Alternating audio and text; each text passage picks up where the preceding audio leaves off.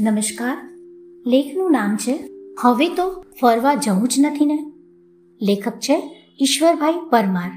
સ્વર વાંચન છે અંજનાબેન શાહ. ફરવા જવાની મારી મરજી તો નહોતી. અમે તો બધા સાત તાળી રમતા હતા. મારા પર દાવ હતો. મમ્મી પપ્પા કહે, ચાલો ફરવા. હું ડાયો દીકરો છું. તરત ઘરમાં ગયો.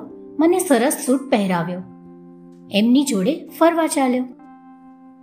રસ્તામાં મારી જોડે તો મમ્મી કે પપ્પા તો બોલે નહીં. એ બે જણ વાતો કરતા જ રહ્યા, કરતા જ રહ્યા.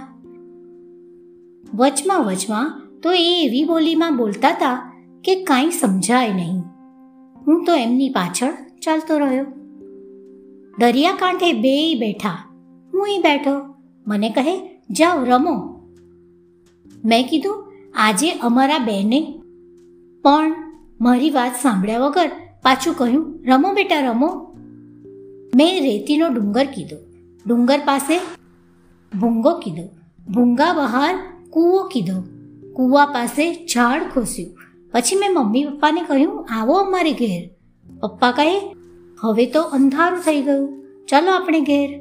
ઘણા લોકો ઘેર પાછા ફરતા હતા. રસ્તામાં પપ્પાના કોઈ ભાઈબંધ મળી ગયા.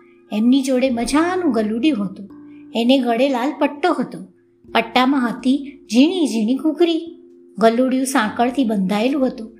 જેના હાથમાં સાંકળ હતી, એની પછવાડે ગલુડિયું ચાલતું આવતું હતું. ગલુડિયાની જોડે કોઈ બોલતું નહોતું. મારી જોડે કોઈ બોલતું નથી. અમે ઘેર પાછા આવી ગયા. હું તો થાક્યો તો સૂતા સૂતા થયું કે મમ્મી પપ્પાની જોડે હવે તો ફરવા જવું જ નથી ને.